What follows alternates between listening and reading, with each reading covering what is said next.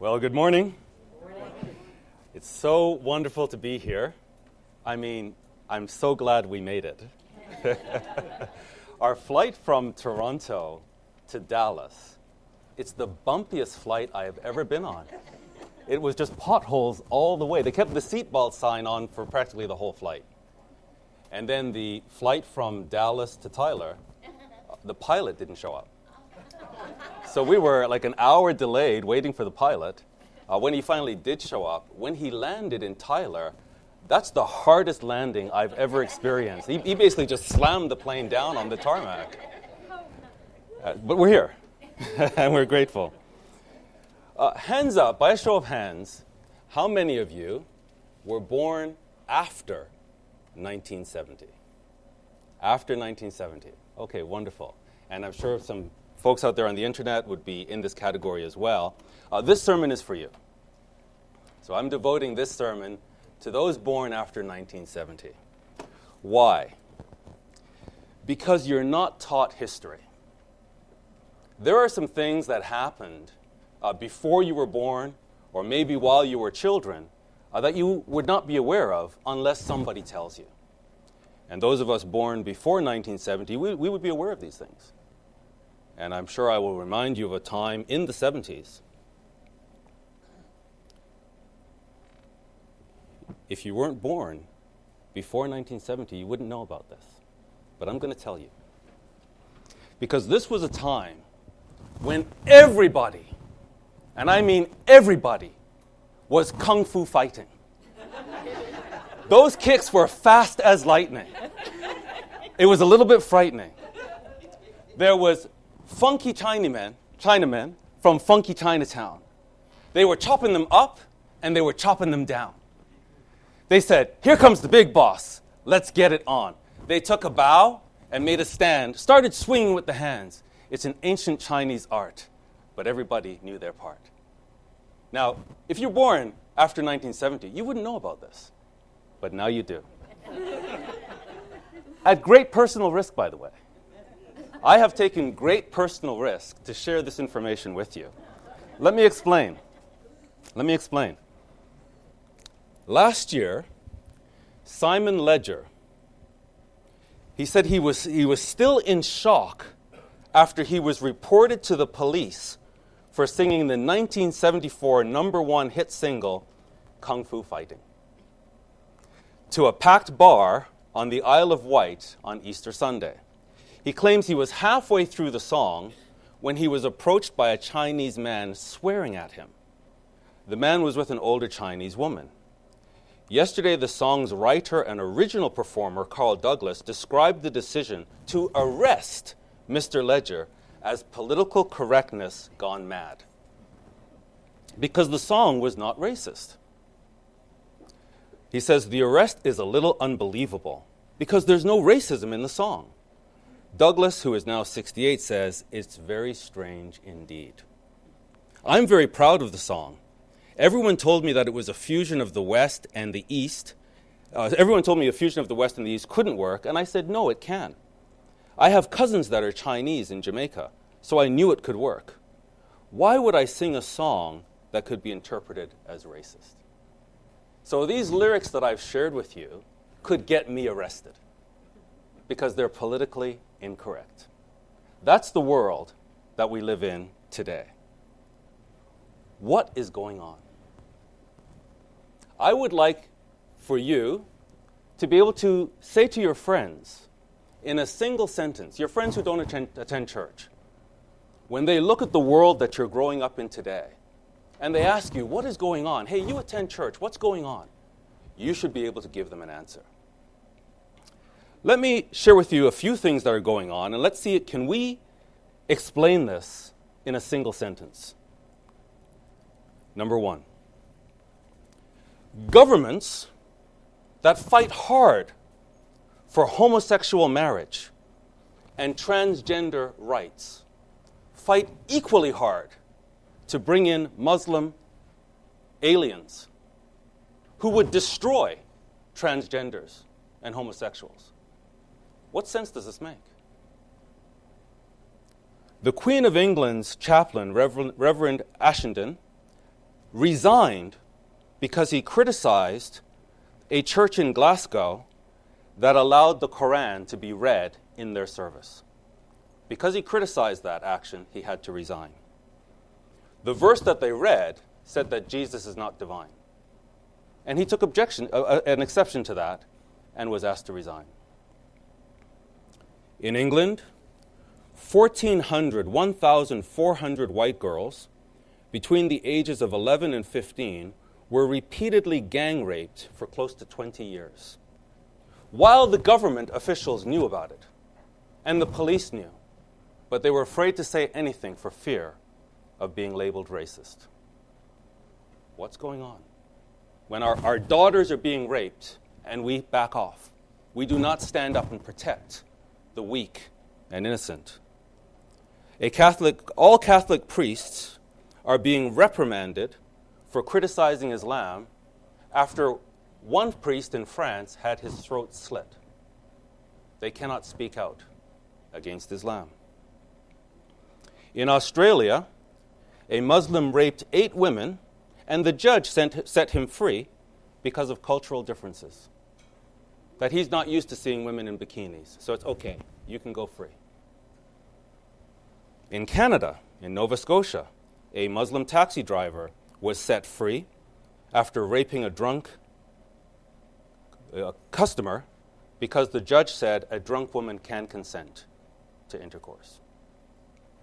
Uh, pastor Murray, my co pastor in Burlington and Ottawa, he says hello, by the way, to everybody. Uh, he gave a sermon a few weeks back telling us of Bill C 89 in Ontario.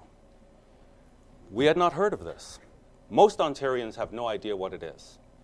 It is a bill that the government is passing to enable teachers to teach the youngest of children every sexual perversity and to make it mandatory that these teachers must teach sexual perversion to young children, and parents have no right to object. And in fact, if, if parents object to children being exposed to tran- transgenderism, homosexuality, every other perversion, those parents will be considered to be abusing their children, and the government will have the right to take the children out of the home. Bill C 16. This is currently being debated in Canada. This is a bill that will force all of us to use new pronouns that anybody who says, I, I, I'm male but I identify as female, you must call me she. And if you don't, that is a criminal offense. You can go to jail. Not only that, they're making up pronouns now. So there's pronouns z or they, and professors. There's a professor in Toronto, a wonderful man, uh, Jordan Peterson. And he just said he's not doing it. And he nearly lost his job. But he stood up and now he's in the Senate debating this. And he's saying he's not going to use made up pronouns. And the government cannot force him to use made up pronouns. And so now this is being debated. You may have heard of Bill M10 or sorry, Motion M103 in Canada. This is a private member's motion that is seeking it, it will become law. It's seeking to condemn Islamophobia in all its forms and to quell. Quell is a very strong word. It means to stamp out by force, to quell any Islamophobia. So the Bible will soon be considered Islamophobic. And the, they, they want to use a whole of government approach to quelling Islamophobia. The same administrators who fought to get the Lord's Prayer out of school are fighting equally hard to get Islamic prayer into school. How do you explain this? In Canada, we've opened our borders. Everyone is welcome. People with criminal records, as long as my arm, are walking into, into Canada, and they're welcomed. Our RCMP are, are as um, porters. Our RCMP have been reduced to porters who pick up their luggage and help them across the border. Our Prime Minister, Justin Trudeau, very wealthy man, never worked, spent his youth going through 90 countries, decided he would finally work. and took as his first job, I, think I'll run a country. And so his first job is to run Canada. Declares himself a feminist and wishes that all men would be feminists. And refuses, in fact, is withdrawing all of our troops from fighting ISIS, who hate women. But he refuses to fight ISIS. He's converting our army bases into Muslim refugee hotels, complete with Korans and prayer rugs. He is limiting the time for the opposition party to contradict any bills to be debated in Parliament. He wants to close down Parliament on Fridays, which of course is the Muslim prayer day. He is seeking to legalize marijuana and admits openly that he smoked marijuana against the law while he's now seeking to legalize it. He has introduced gun control, where a Canadian to get a gun license must have ID and must have, be pictured on the ID, unless, of course, your, your religion says that you must wear a burqa and only your eyes can be seen. In which case, you can have a gun and we don't, know, we don't care who you are. Black Lives Matter is insisting that no police be allowed at the gay pride parade this year. So, those who used to be in the closet are now parading, and the only way police can come is if they go in the closet. Our, our, our media, you know, I, I get a kick out of turning on CNN. They don't call it the Communist News Network for nothing. Uh, it's hilarious. But it's not just CNN. All the news media is totally biased. How do we explain this? How do we explain that our televisions are getting higher and higher definition and becoming more and more empty in their content? In a single sentence, can you explain what is going on? I think I can. And that's what I want to do for the sermon today. I want to explain what is going on, and as we are counting toward Pentecost, I then want to explore our need for the Holy Spirit. Why we need the Holy Spirit, especially the next generation, the generation coming up after us. Our children and their children need the Holy Spirit. And we need to understand why. What is it that the Holy Spirit will do for us? You know, when I was, and I wonder if I could just ask for some water. When I was at university, I took a calculus class. And, and calculus is like advanced mathematics.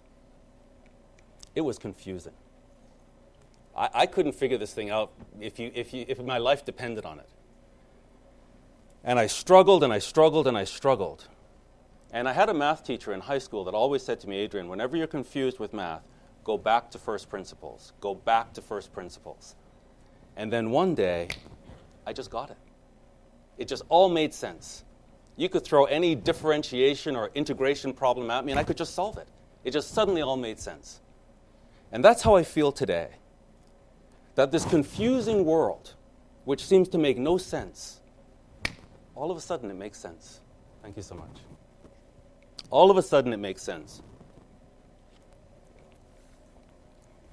We know that the devil deceives the whole world, but let's go back to first principles to make sense of this world. Genesis 10. Let's go to Genesis 10. First principles. What is going on? In Genesis 10 and verse 8, we see Moses highlight the birth and the renown of a particular individual. Genesis 10 and verse 8 Cush begat Nimrod. In all of these genealogies, Moses wants us to pay attention to this man, Nimrod. He began to be a mighty one in the earth. This was someone to pay attention to. He was a mighty hunter. The word says before in the English is actually against. He was a mighty hunter against the Lord.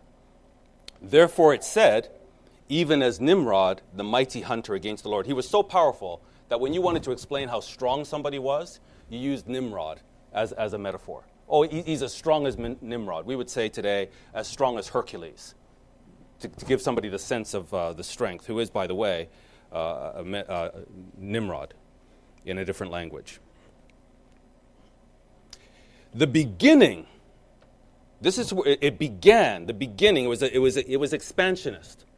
Nimrod was about supremacy, control, and expansion. The beginning of his kingdom was Babel. This is the Babylonian start. And Erech, what we say Iraq today. And Akkad and Calneh in the land of Shinar. Out of that land went forth Asshur and built Nineveh and the city Rehoboth and Calah. Moses is just amazed at the accomplishments of this man. And he was a totalitarian.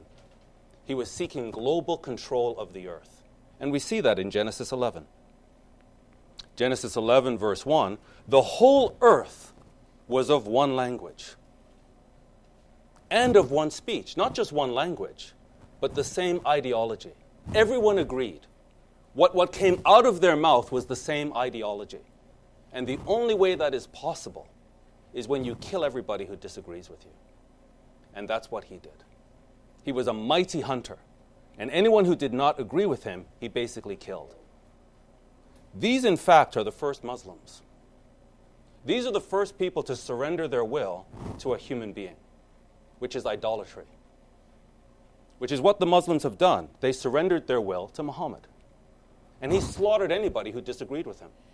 So when Muhammad died, all of Saudi Arabia was of one language and one ideology. And they're seeking global control. And that's what he had here.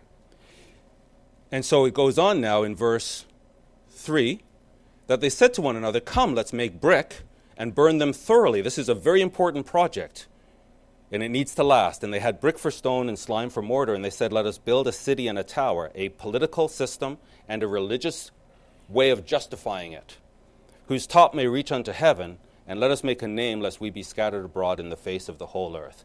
This is the agenda.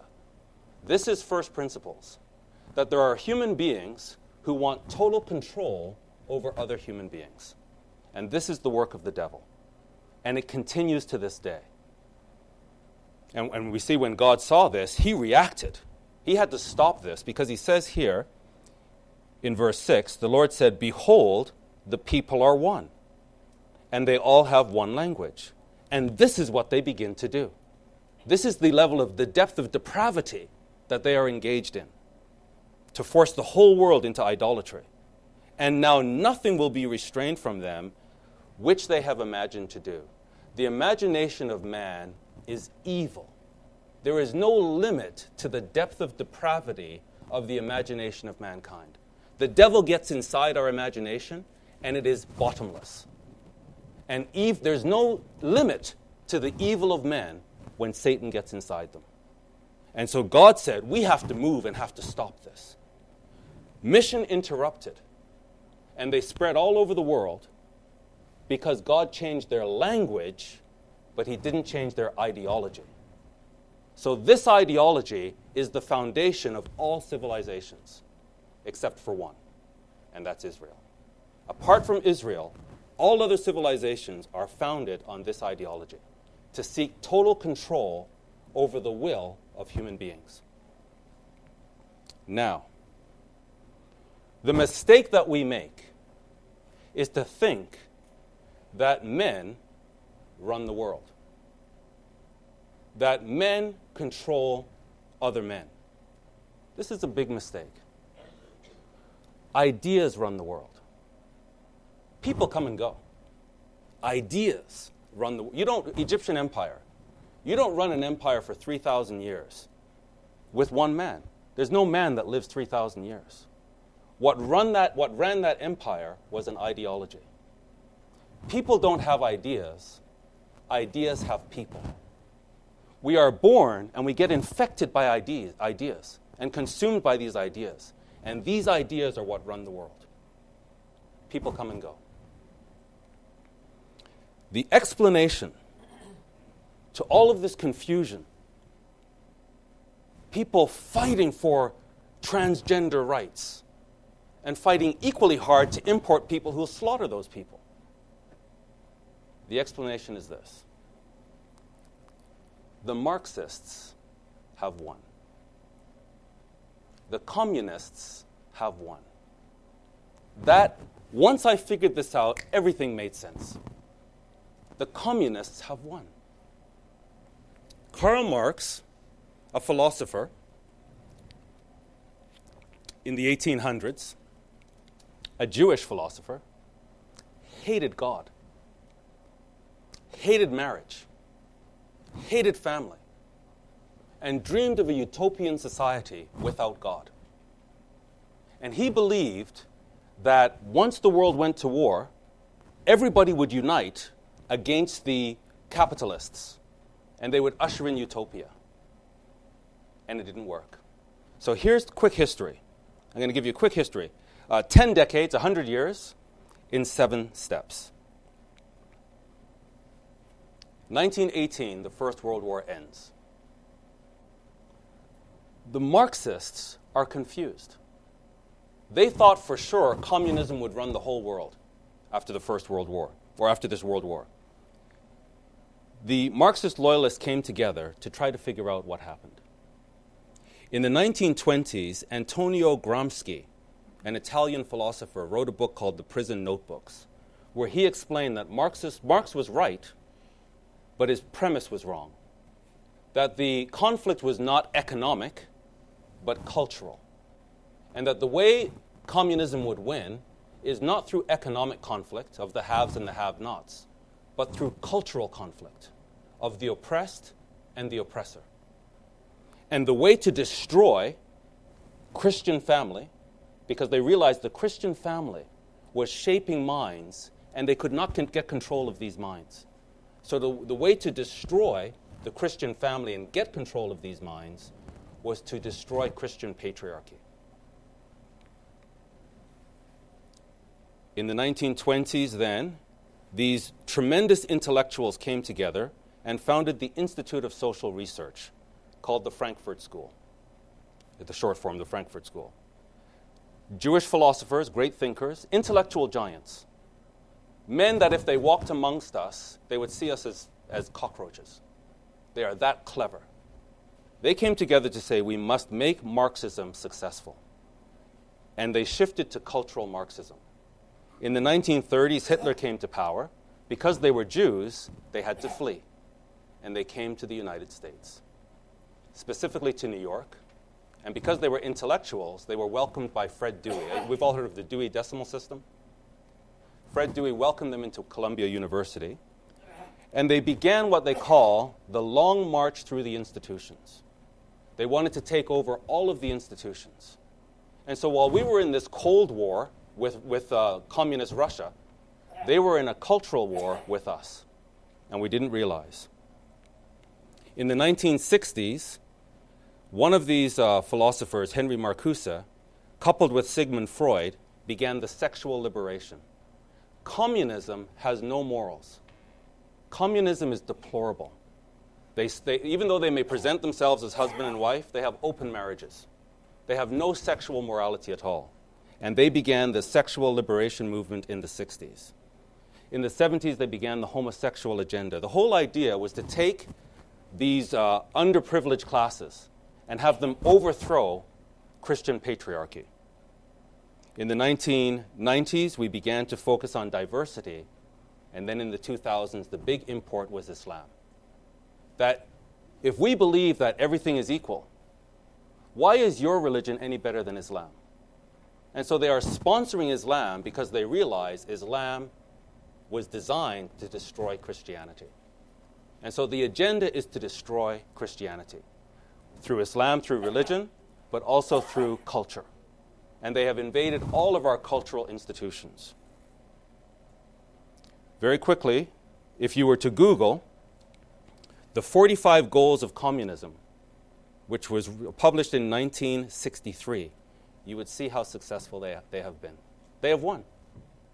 The communists are in control.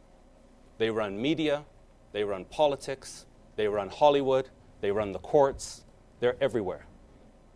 And they have this Marxist philosophy that they're trying to introduce with no proof that it is successful. There is no communist government where we can say people are happy, where people are free and fulfilling their potential. There is no Islamic government that we can look at to say people are happy and free. Look what America has achieved in just a few hundred years.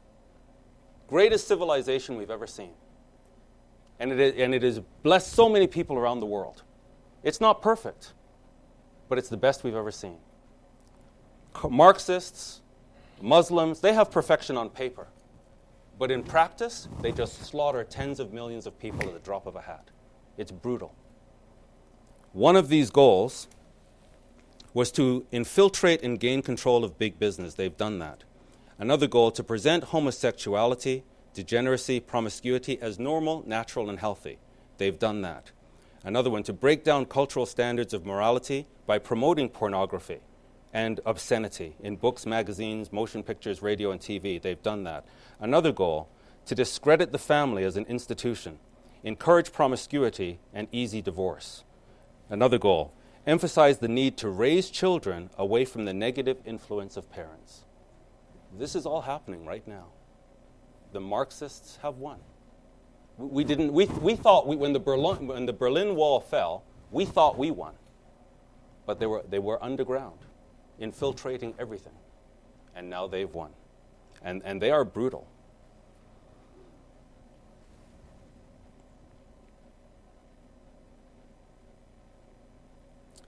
Both Marxism and Islam desire to control every aspect of your life.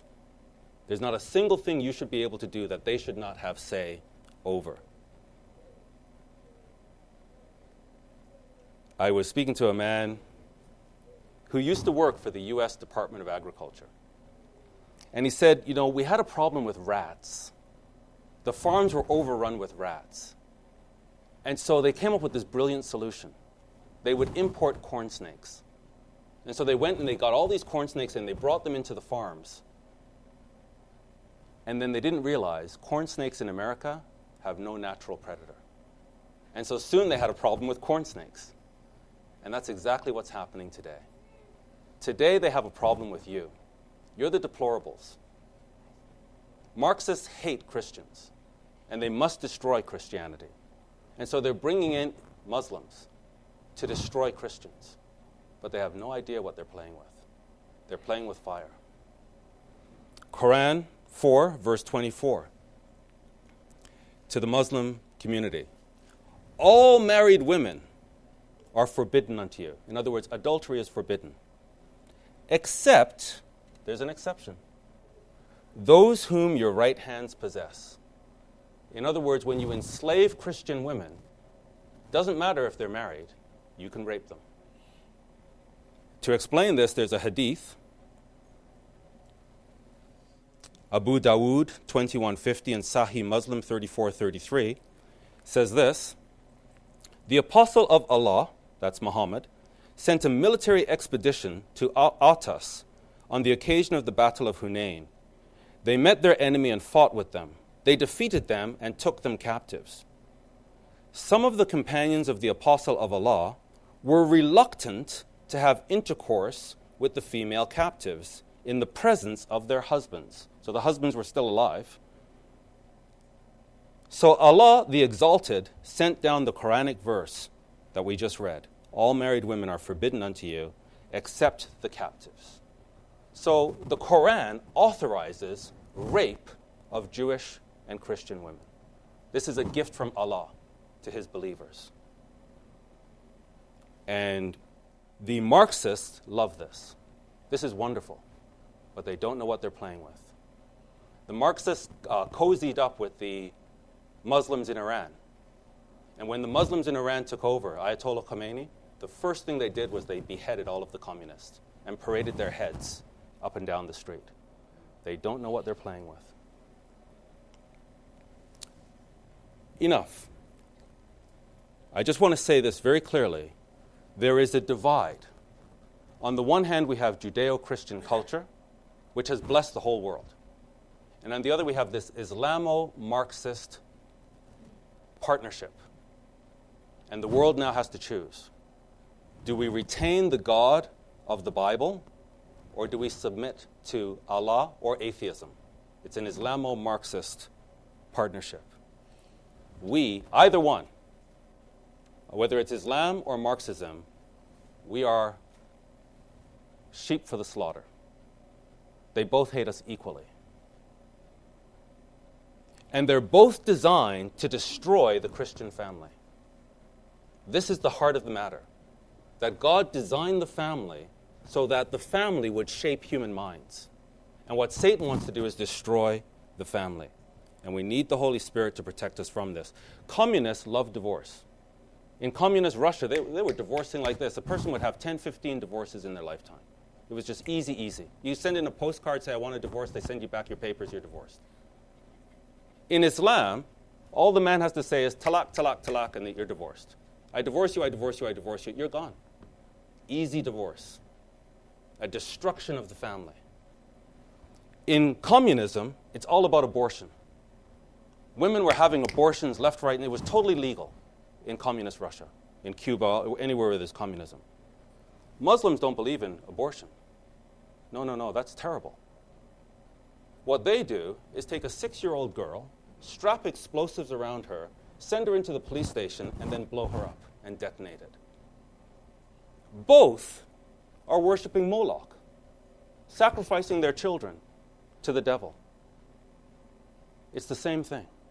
Islamo Marxist partnership is the same devil working against the Judeo Christian culture. So, what do we do? What is our response in a, in a global jihad, a global struggle against the ideas that we stand for? John 9.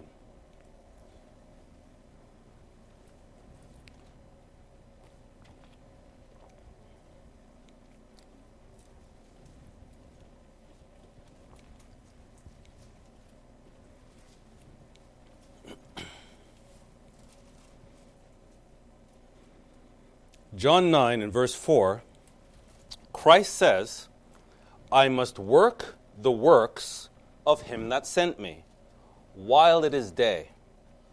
The night comes when no man can work. The night is coming. There's a time when we won't be able to meet like this. There's a time when it's going to be very, very difficult to preach the gospel. And more than likely, that's going to befall the next generation. So we have to do what we can to pass on these truths to our children and our grandchildren. And they must do this work even when the night falls. How? This is what we're counting towards Pentecost. The celebration of receiving the Holy Spirit. Because it's the Holy Spirit that will do this work. Human beings come and go.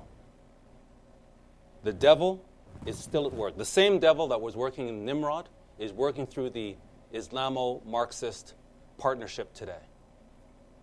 And the same Jesus Christ that worked through Abraham, Moses, uh, the patriarchs, the prophets, that same Jesus Christ is with us today and will be with our children and our grandchildren. Let's see this, what's required of us in John 16. John 16.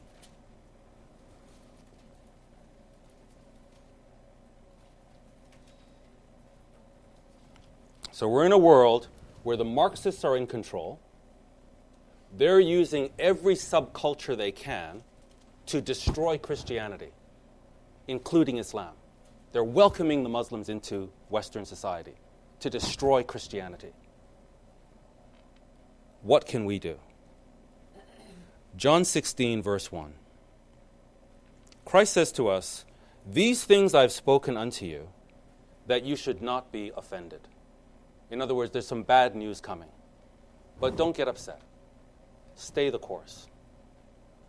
They shall put you out of their assemblies. So suddenly you're going to be the enemy. You're the bad guy. Yes, the time comes that whosoever kills you will think that he does God's service.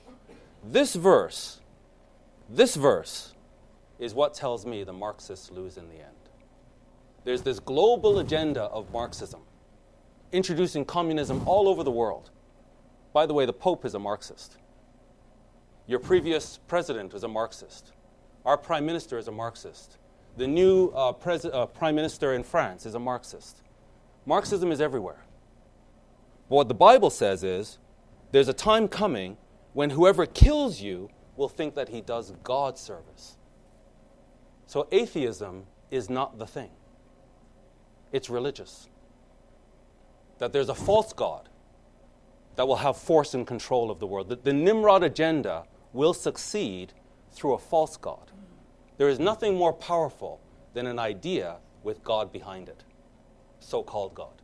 There's, there's nothing that motivates human beings more than threatening them with the afterlife, eternity and hellfire. Communism can't do that. Verse 3 And these things they will do to you. Why? Because they don't know the Father nor me. They have no idea of family, they're against family. But these things I've told you, that when the time shall come, and we need to tell our children and our grandchildren, that when the time shall come, you may remember that I told you of them.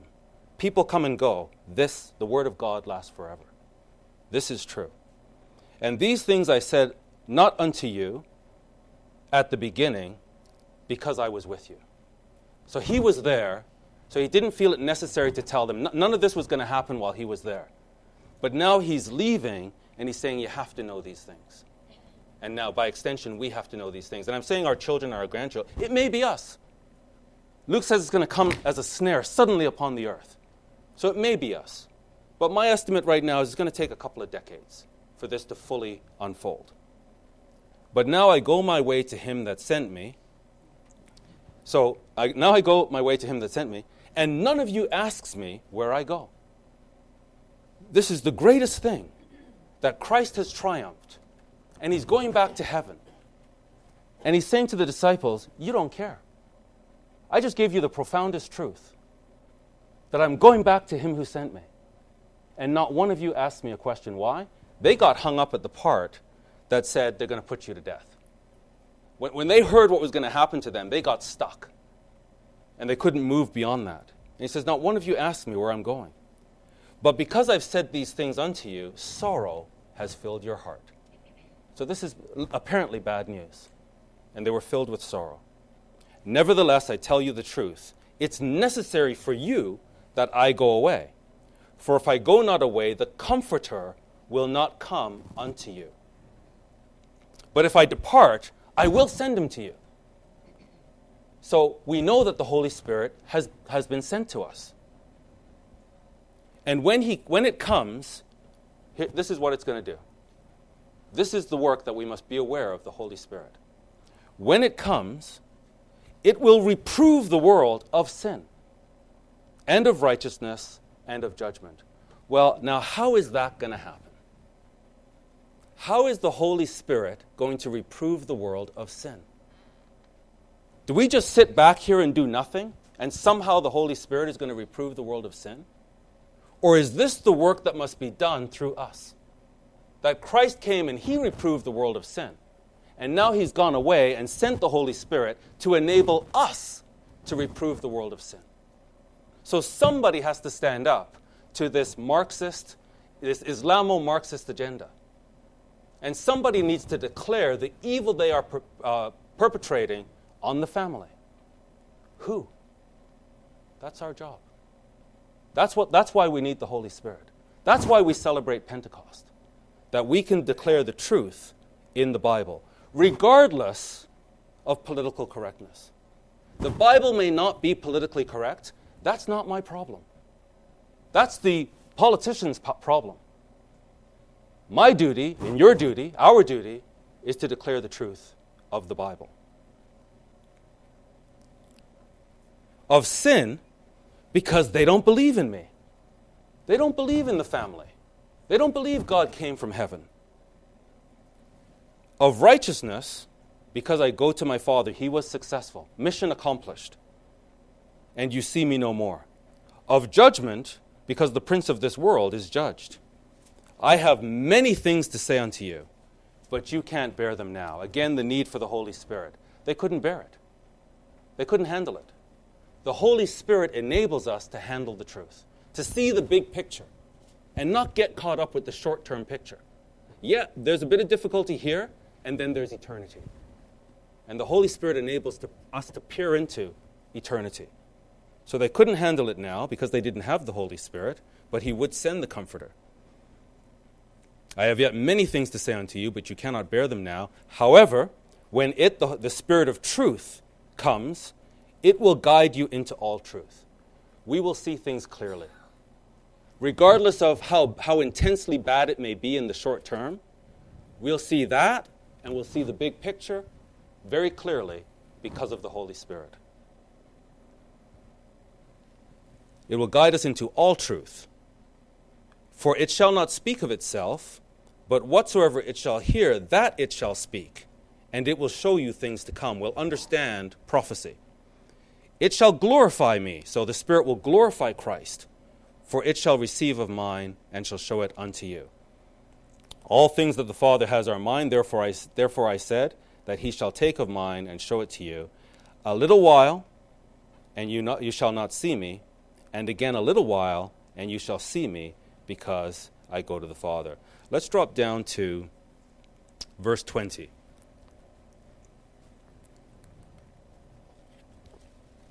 The Holy Spirit will enable us to understand this. It will enable our children and our grandchildren and generations yet to come to understand this. Truly, truly, Christ says it twice. This is true. This is true. Truly, truly, I say unto you, that you shall weep and lament the people who are in control, they're not our friends. They don't care about us. They don't care about our families. They don't care about the good we want to do in the world. They want control. And we're standing in the way. Truly, truly, I say unto you, you shall weep and lament. But while we're weeping and lamenting, the world shall rejoice. Opposite agendas. And you shall be sorrowful However, our sorrow shall be turned into joy. This is what the Holy Spirit enables us to understand. I mean, uh, people, if they could get the news, the actual news, they would go into depression. The world is not heading into a good place, and everybody knows it. Everyone knows it. The difference for us is we can stare darkness in the face and still have joy because we can see through the darkness. That's not the end of the story. That's just actually the beginning of the story. This is how we usher in the kingdom of God by conquering this darkness. So our so the world is going to be full of joy. This is wonderful. We have world peace, United Nations. It's just so wonderful. But let's get rid of those Christians. Let's slaughter those Christians. And so we shall have sorrow, but our sorrow shall be turned into joy. A woman when she is in travail, she has sorrow because her hour has come, and our, our, our hour will come. But as soon as she, the moment she is delivered of the child, she remembers no more the anguish for joy that a man has come into the world. And this is our situation. When our hour comes, and it's coming, we, this, the stage is being set, we shall have sorrow. But this is like birth pangs. And the moment we are born, we, that was nothing. No comparison to where we're heading and, and our future.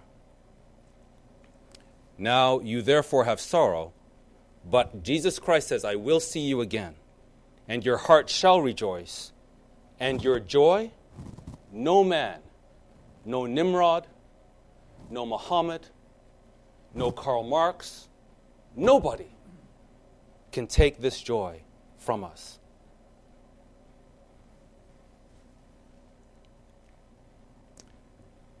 We're going to conclude in Acts 5.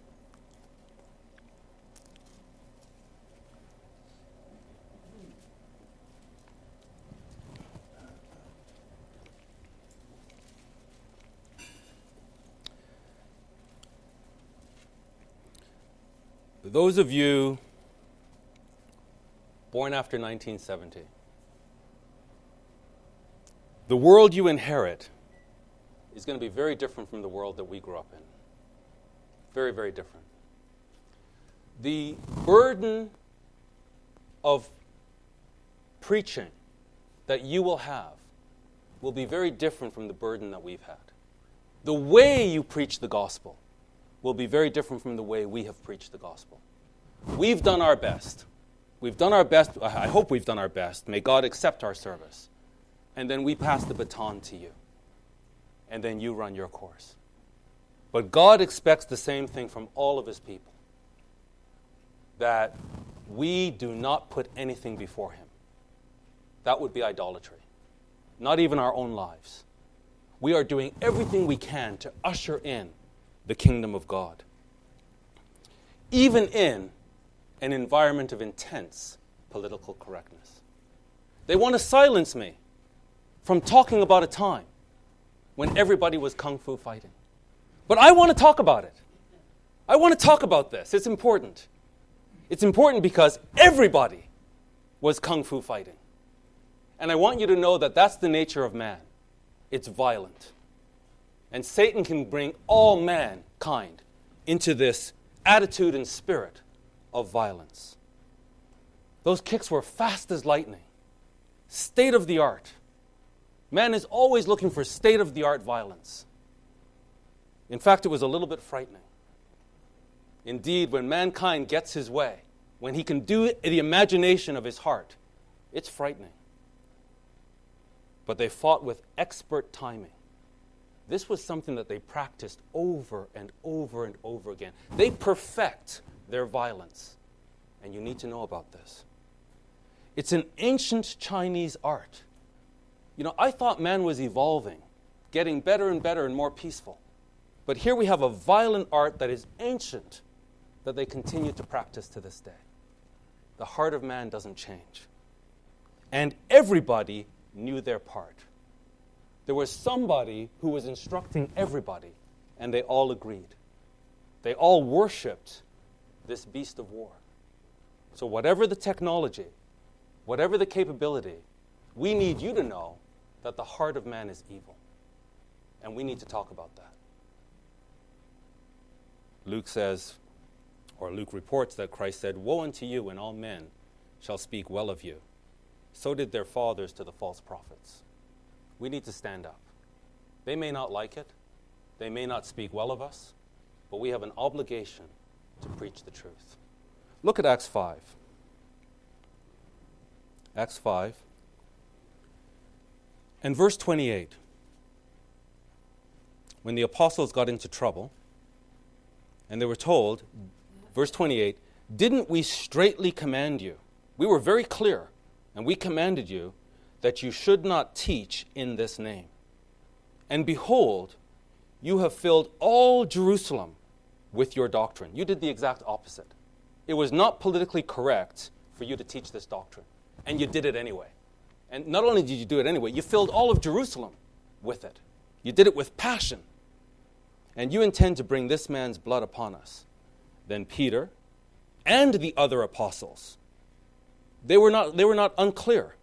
They were all clear, and they answered and said, We ought to obey God rather than man.